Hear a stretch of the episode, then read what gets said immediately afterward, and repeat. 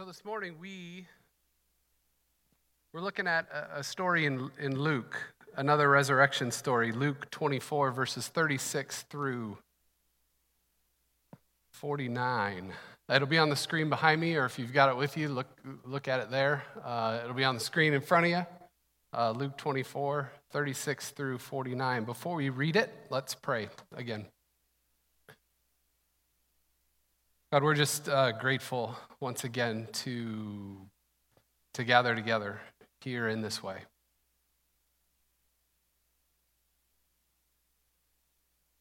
Grateful that you've made it possible for us to do this in person, for us to do this virtually, and yet remain one body. Thank you. And we just take a few moments to, to sort of quiet ourselves and We trust, Spirit, that you're here, that you were here before we even got here, and that you'll do whatever it is you do in us to help us hear your creative, generative word. And we ask that we would be changed by it, made new somehow. In Jesus' name, amen. Luke 24, starting at verse 36. While they were still talking about this, talking about what? We're kind of jumping in the middle of it. I'll provide some context later. While they were still talking about this, Jesus himself stood among them and said to them, Peace be with you. They were startled and frightened, thinking they saw a ghost. He said to them, Why are you troubled? And why do you doubt? Why do doubts rise in your minds? Look at my hands and my feet. It is I myself. Touch me and see. A ghost does not have flesh and bones as you see I have. When he said this, he showed them his hands and his feet. You know what were on his hands and his feet. And while they still did not believe it because of joy and amazement, he asked them, Do you have anything here to eat? They gave him a piece of broiled fish, and he took it and ate it in their presence. He said to them, This is what I told you while I was still with you. Everything must be fulfilled that is written about me in the law of Moses, the prophets, and the Psalms. Then he opened their minds so they could understand the scriptures. He told them, This is what is written the Christ will suffer and rise from the dead on the third day. And repentance and forgiveness of sins will be preached in his name to all nations, beginning at Jerusalem. You, you are witnesses to these things.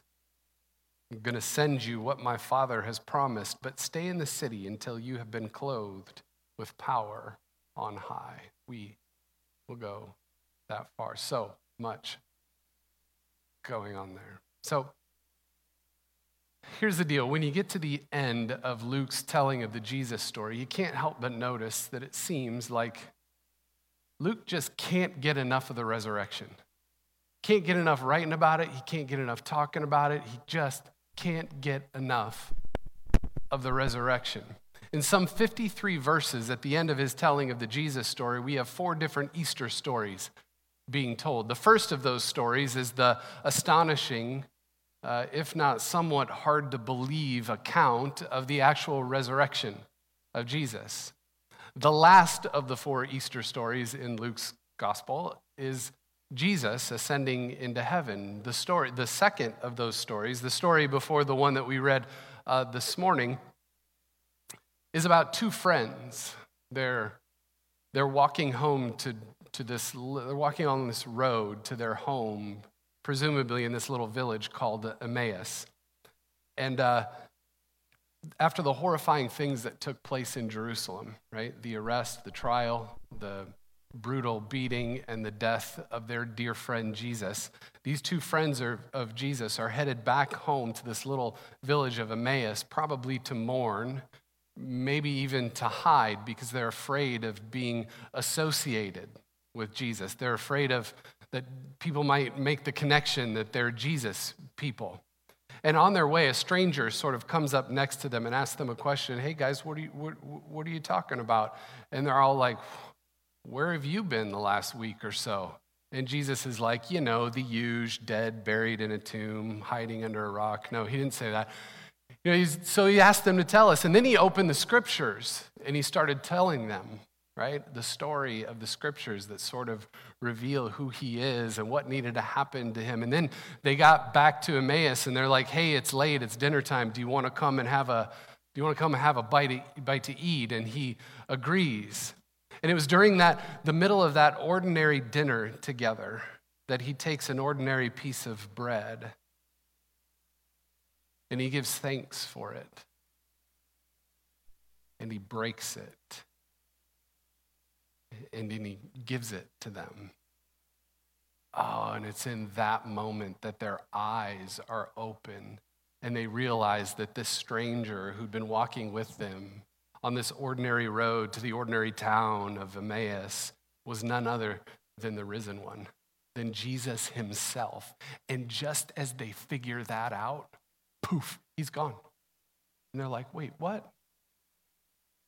So obviously somewhat weirded out by that experience, and yet somehow strangely excited. They run back to Jerusalem and they start telling the other disciples about what had happened as they walked down the road back home to Emmaus. And this is where we pick up our story this morning. While they were still talking about this, talking about how they had encountered Jesus, the, the thanking, the breaking, the giving of the bread, Jesus himself stood among them and said, Peace be with you. They were startled and frightened, thinking they saw a ghost. Now, just try to imagine it. Using your imagination is really important when we encounter scripture. So try to imagine it. And now it's, it's a little bit easier for us to imagine because we watch movies with CGI and stuff, but they didn't have that stuff. So before Jesus actually appeared to them, it would have been impossible for them to imagine, something they never would have dreamed of. As they were telling the disciples about what had happened on the road to the little town, ordinary town of Emmaus, Jesus suddenly stood among them. As they were witnessing, telling, talking to the disciples about the reality of the resurrection, the resurrected one just appeared among them. There was no knock on the door. There, nobody rang a doorbell.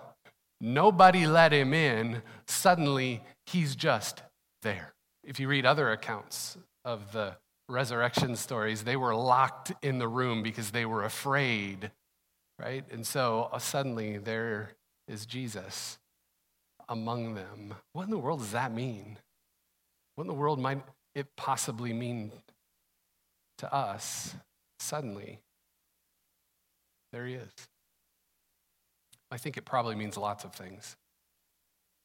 But I think at least it means maybe one thing. I think that maybe it means that Jesus will meet us wherever it is we are, no matter where we are. Jesus will meet. That's what our faith tells us, right? There, there exists no situation in our lives into which the risen one cannot enter. Apparently, he can walk through doors and walls, and you can still touch him. There are no hearts that are so hopeless. There are no relationships that are so empty. There are no places so bruised and battered that the risen one won't meet us there. Those places aren't off limits to Jesus. There are no corners in the world, there are no places in the universe that have do not enter signs that Jesus will actually obey. I think, I think that's part of what these Easter stories are trying to tell us. These stories are trying to tell us that Jesus comes to us wherever we are. They're trying to tell us that the risen Jesus is loose in the world and there's no way of stopping him from showing up. No way. I think that's what these stories are trying to tell us. And for some of us, that's easier to believe. For some of us who've sort of been in the center of culture, in the center of reality, in the center of society, it's sort of easier for us to believe. Those of us who who've enjoyed power, who've enjoyed privilege. Like we have everything we need. Like we got everything. It's easy to believe that God is on my side. And I also recognize that there, there are those who, who find this hard to believe, who struggle this with this idea that Jesus meets us wherever we are, because there, there are some among us, whether it's because of race or ethnicity or or sexuality or gender or all sorts of other reasons, class. Sometimes it's hard to believe that Jesus will meet us in those places too. I get it. All I can do is, is read the story and tell you what I think it means. And I think these stories really are trying to tell us that even if we're behind closed doors, locked in a stuffy room, that Jesus will meet us there too. We might just have a Jesus sighting. You know, if you Google Jesus sightings, a really interesting thing happens. I encourage you to do it sometime.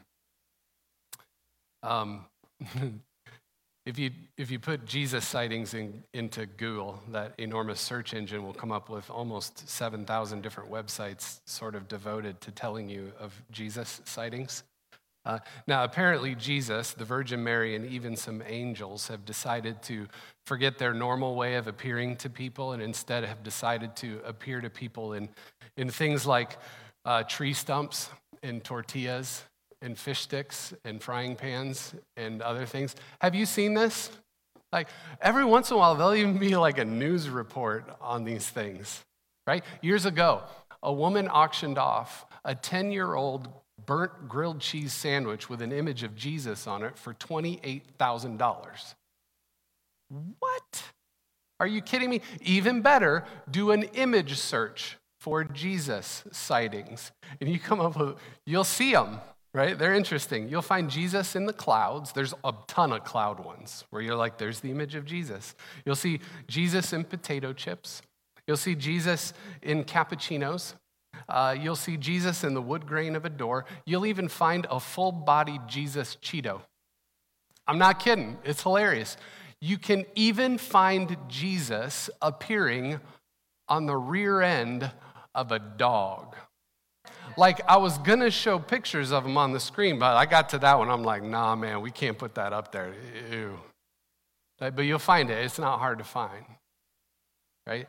And there are lots of people who sort of take these things seriously as if Jesus showing up in a Cheeto or on the rear end of a dog is some sort of communication from the divine. Now, I know, it's funny. It's fine. Like, Ask dad later, he'll find it and it'll be good. Why wouldn't you giggle at that all day? Garrett, I love you. So, you know, apparently. Still giggling loudly. I love it. This is the best. So, So apparently, these things are being taken seriously, right? As if this is some sort of communication from the divine. Now, I don't know about you, but I think that's a little too hocus pocus for me. Like when I look at some of these, you know, the image of Jesus that shows up in a tortilla or a fish stick looks more like uh, more like Gandalf from Lord of the Rings than what Jesus probably actually looked like. But but but what do I know, right? So but here's, here's, I don't know what to think about all this. I don't know what you think about all this, but here, was, here's what it seems to communicate to me that people are actually yearning for God, the divine, to show up in the ordinary, to show up in the sort of ordinary, everyday ordinariness of life. Like people actually yearn for that. And maybe that's true. Maybe more and more people are sort of looking for some sort of sign that they can hang their faith on, hang their life on in the middle of a world that just seems to, to get so crazy and it seems to be spinning so out of control and becoming more fractured and fragmented than ever before. Maybe, maybe people really are searching, looking for, for some sense that Jesus might actually possibly show up in the ordinariness of life, wherever we are, whenever we are there. I think we do yearn for that. I think that's somehow built into the human heart.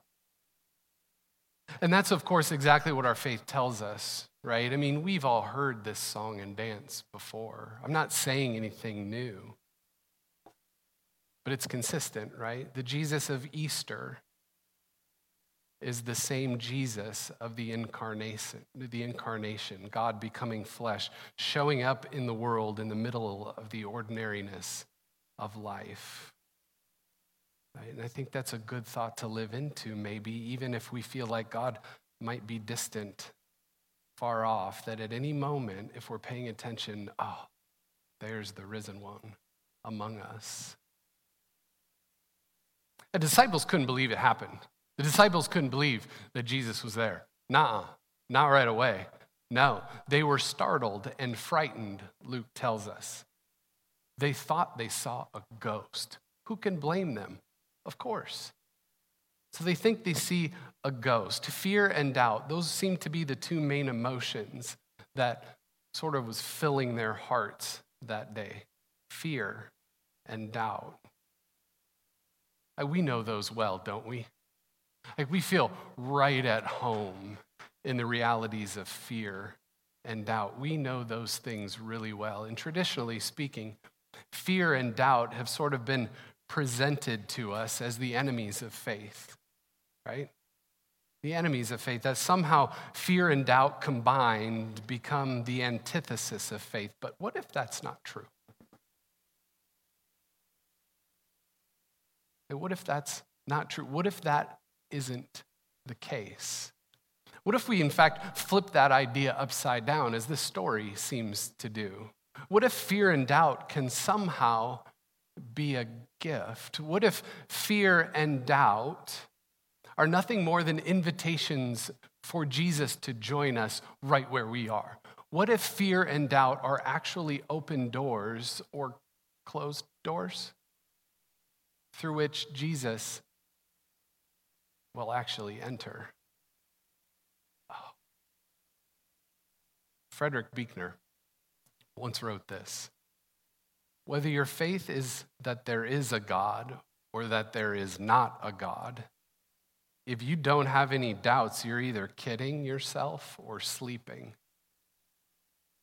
Doubts are the ants in the pants of faith. I love that.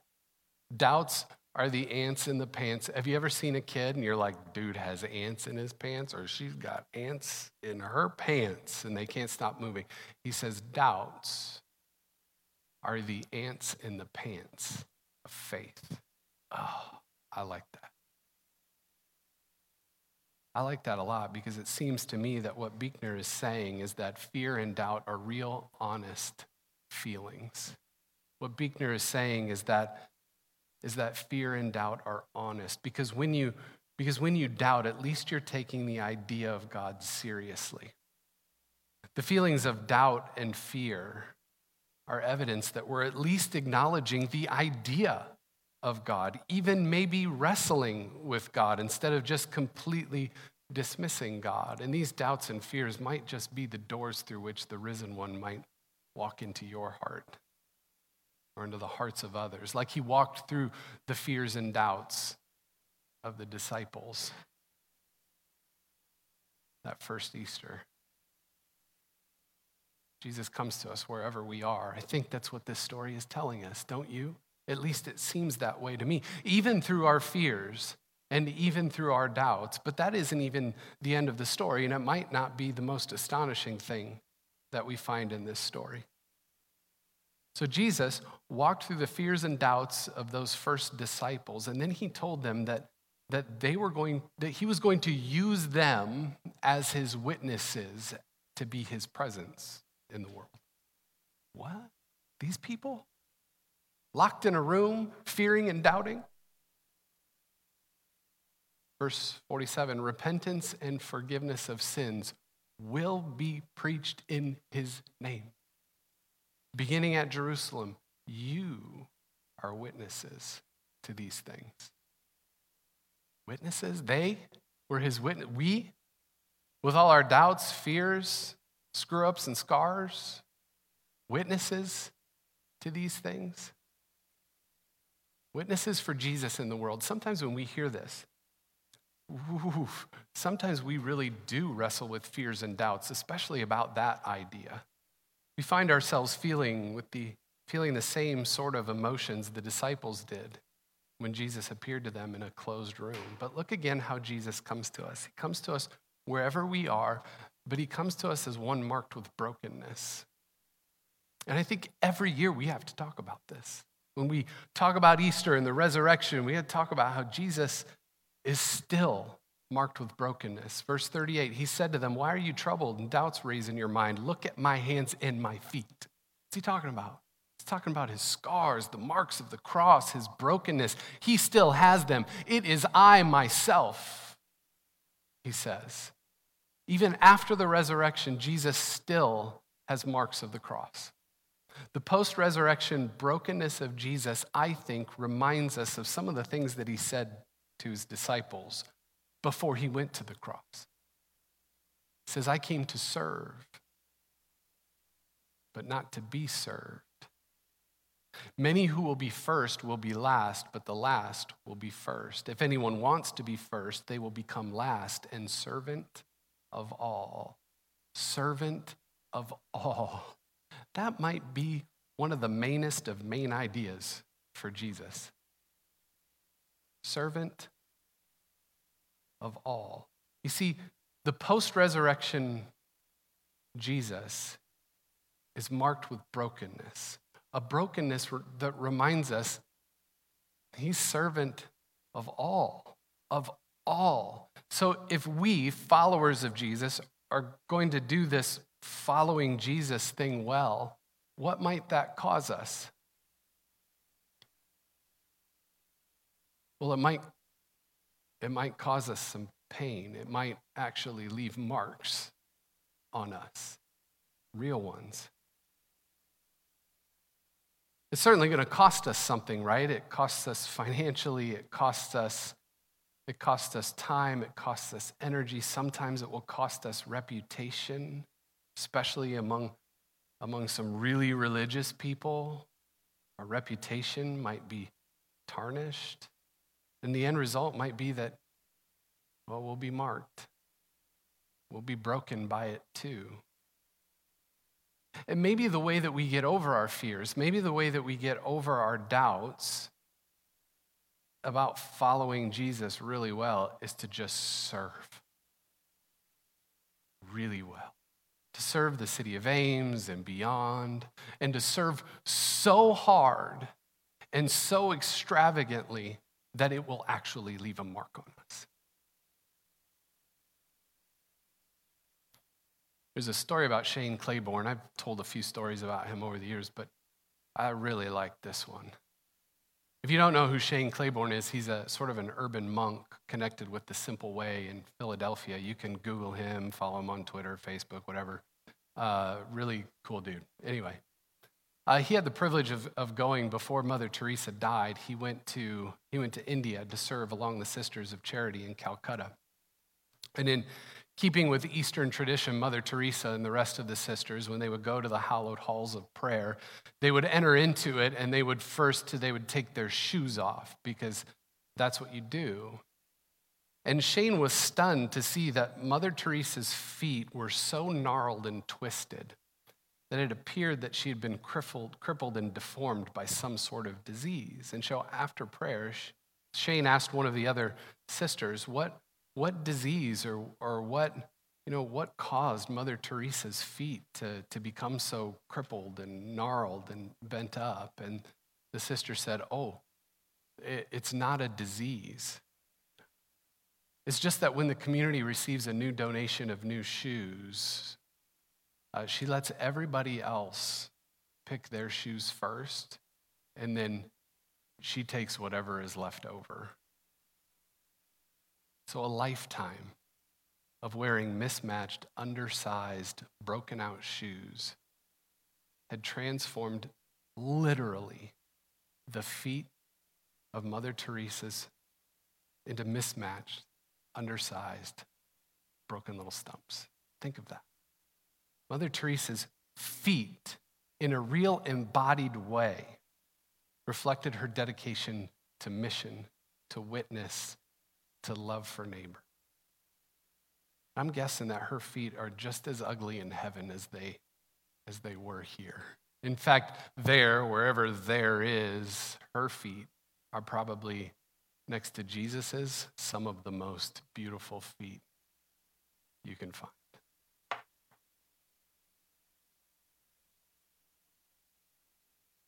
Maybe if we were to serve like that. Maybe if we were to give ourselves away like that. Maybe if we were able to serve so hard that it would leave a mark on us, maybe maybe then and maybe it's only then that the world around us will have a Jesus sighting themselves. Not the kind that we find in fish sticks and frying pans, but the real embodied kind in us. Maybe they'll see it in our brokenness. Maybe as we give ourselves away, our wounds and our brokenness will communicate to the world that we really don't exist for ourselves, that this isn't just some sort of social club that we've gathered here together for. It communicates to the world that we're willing to give up anything in order for people to meet the risen one in us. When we live like Jesus, love like Jesus, and serve like Jesus, chances are we'll become wounded like Jesus. But when we live like Jesus, love like Jesus, and serve like Jesus, the world around us begins seeing less and less of us and more and more the real embodied presence of Jesus. So, why don't we? What do you say? Why don't we do that in our own lives, in our life together? Why don't we do that? Let's live like Jesus. Let's love like Jesus. Let's serve like Jesus. Let's give ourselves away like Jesus. And maybe, just maybe, those who do not yet know him will recognize it in us.